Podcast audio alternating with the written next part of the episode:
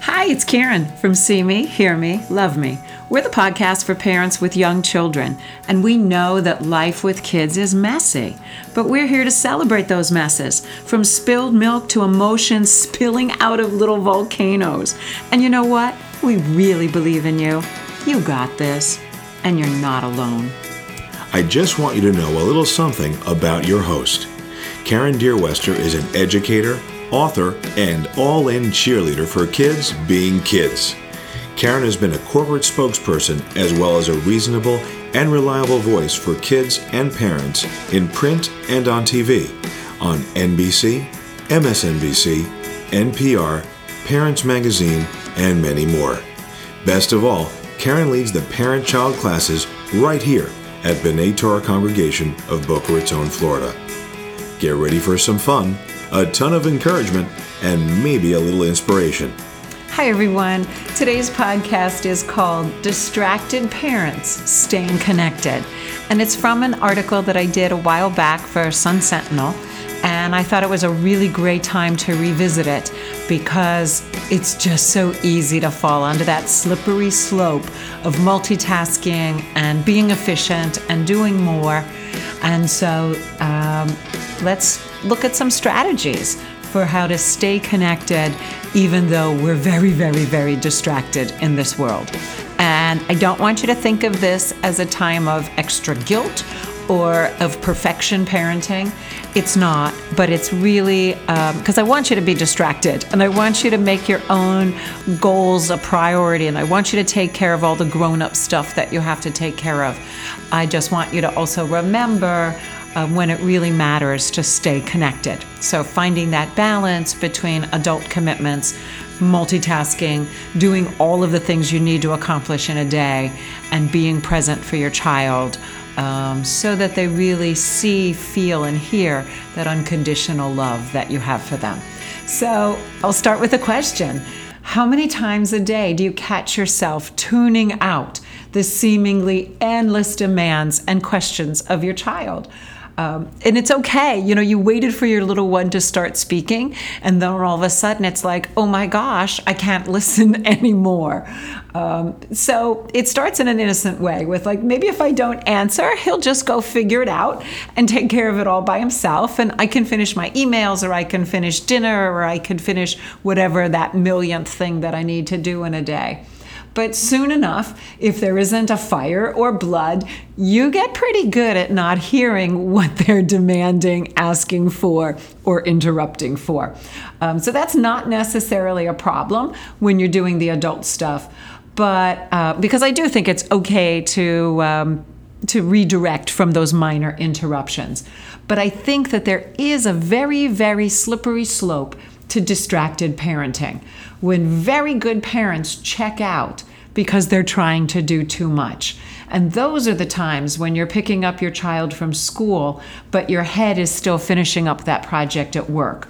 Or you're sitting at the dinner table, half listening to your child while laughing at a text from your best friend or working on tomorrow's to-do list. So distracted parenting creates an unintended spiral of negative attention, which also then brings about lots of challenging behaviors from your child. So we have to sometimes reflect on, is it the circumstances, the environment, the conditions that our child is under that's creating some of those um, unattractive or um, challenging behaviors that we wish would go away? So I do think that with-itness is the antidote um, to a lot of um, the stress and anxiety and frustration that you might be facing during stressful routines. It's, it is the act of unconditional love.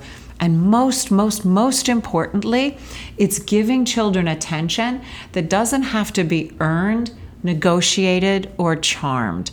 You want children to know that they are heard, seen, and loved without having to prove anything or do anything right in order to get it. It just, it just should be the nature of the relationship that they are valued.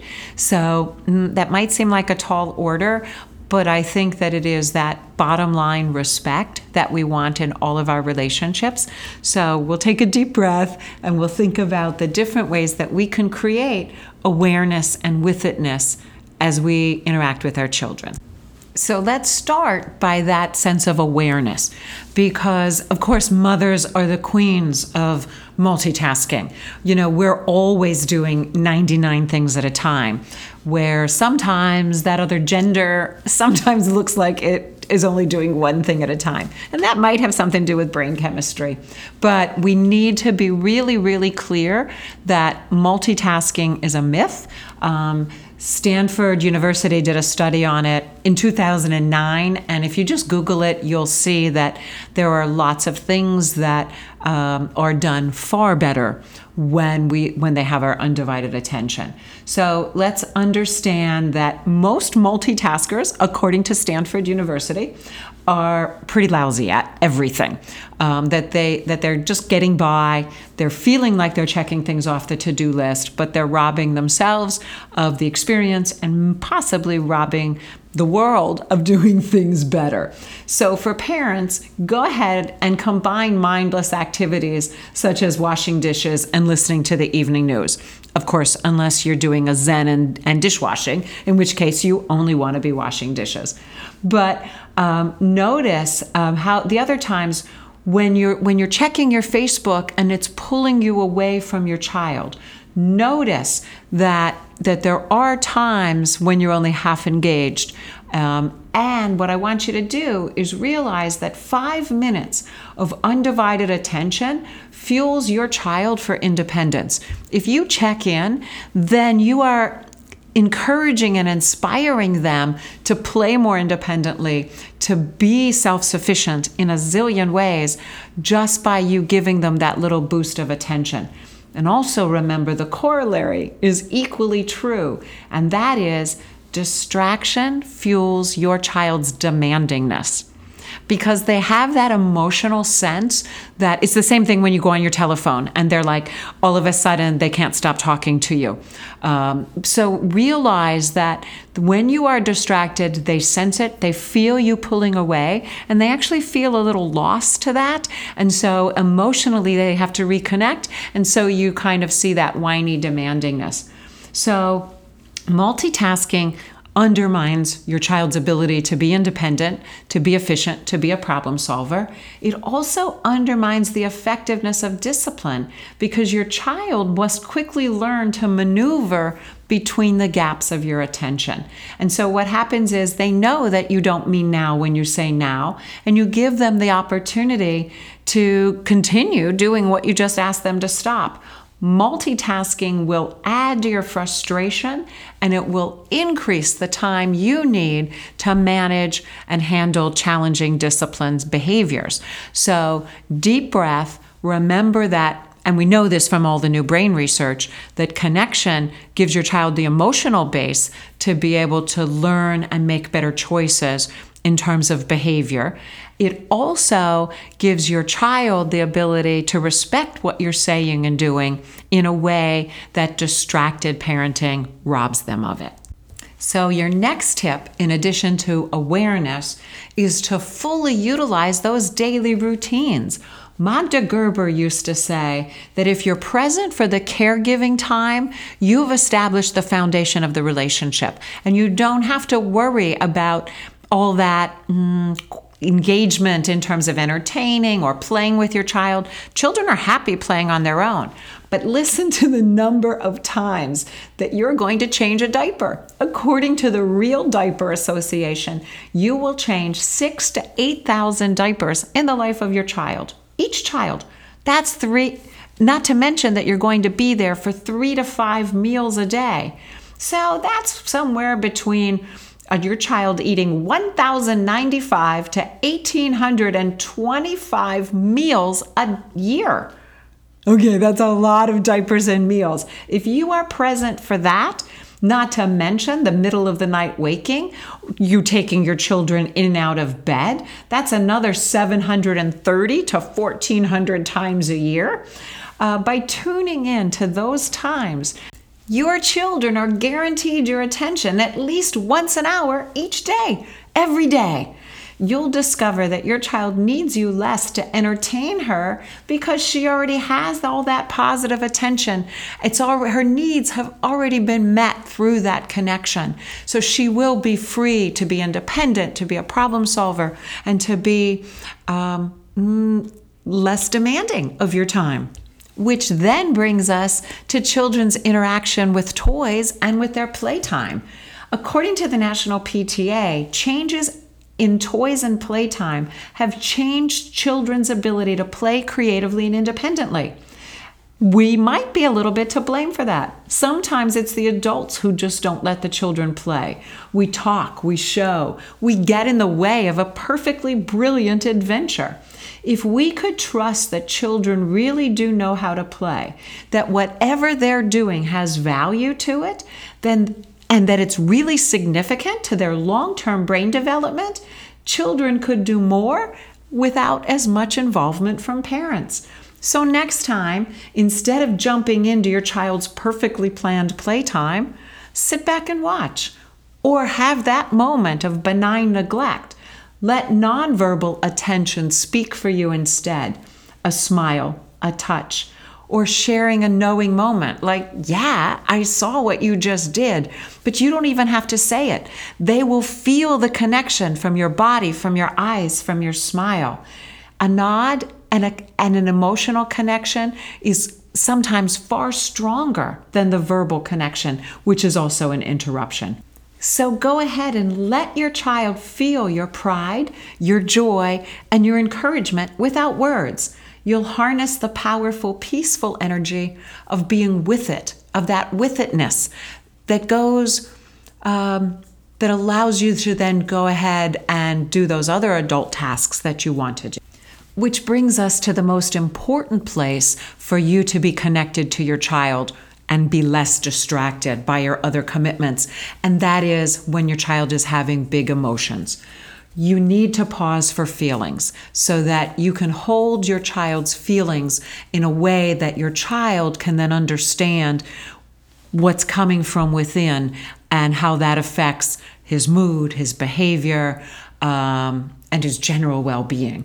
So what I want you to be able to do is, is, is pay attention so that you have this barometer of whether your child is happy or sad, eager or frustrated, gentle or angry. Acknowledging an emotion lifts it to a place where your child can understand it better. And then you create the loving space for your child to grow emotionally and socially. In order for us to teach that emotional literacy, we have to be there to help your child acknowledge, recognize, understand, and express that whole range of human emotions. So that means we have to slow down for children's emotional lives. And by doing that, your child then gains the ability to have the awareness themselves and to be able to make those better choices of um, what to do when they feel that way, how to ask for help, how to really describe what they need, um, because that's where the emotion coaching needs to needs to happen in the moment and happen um, without us trying to do ninety-nine other things or rush your child through it um, so that you can move on to the next thing. It's going to be really, really critical to take that pause for emotions.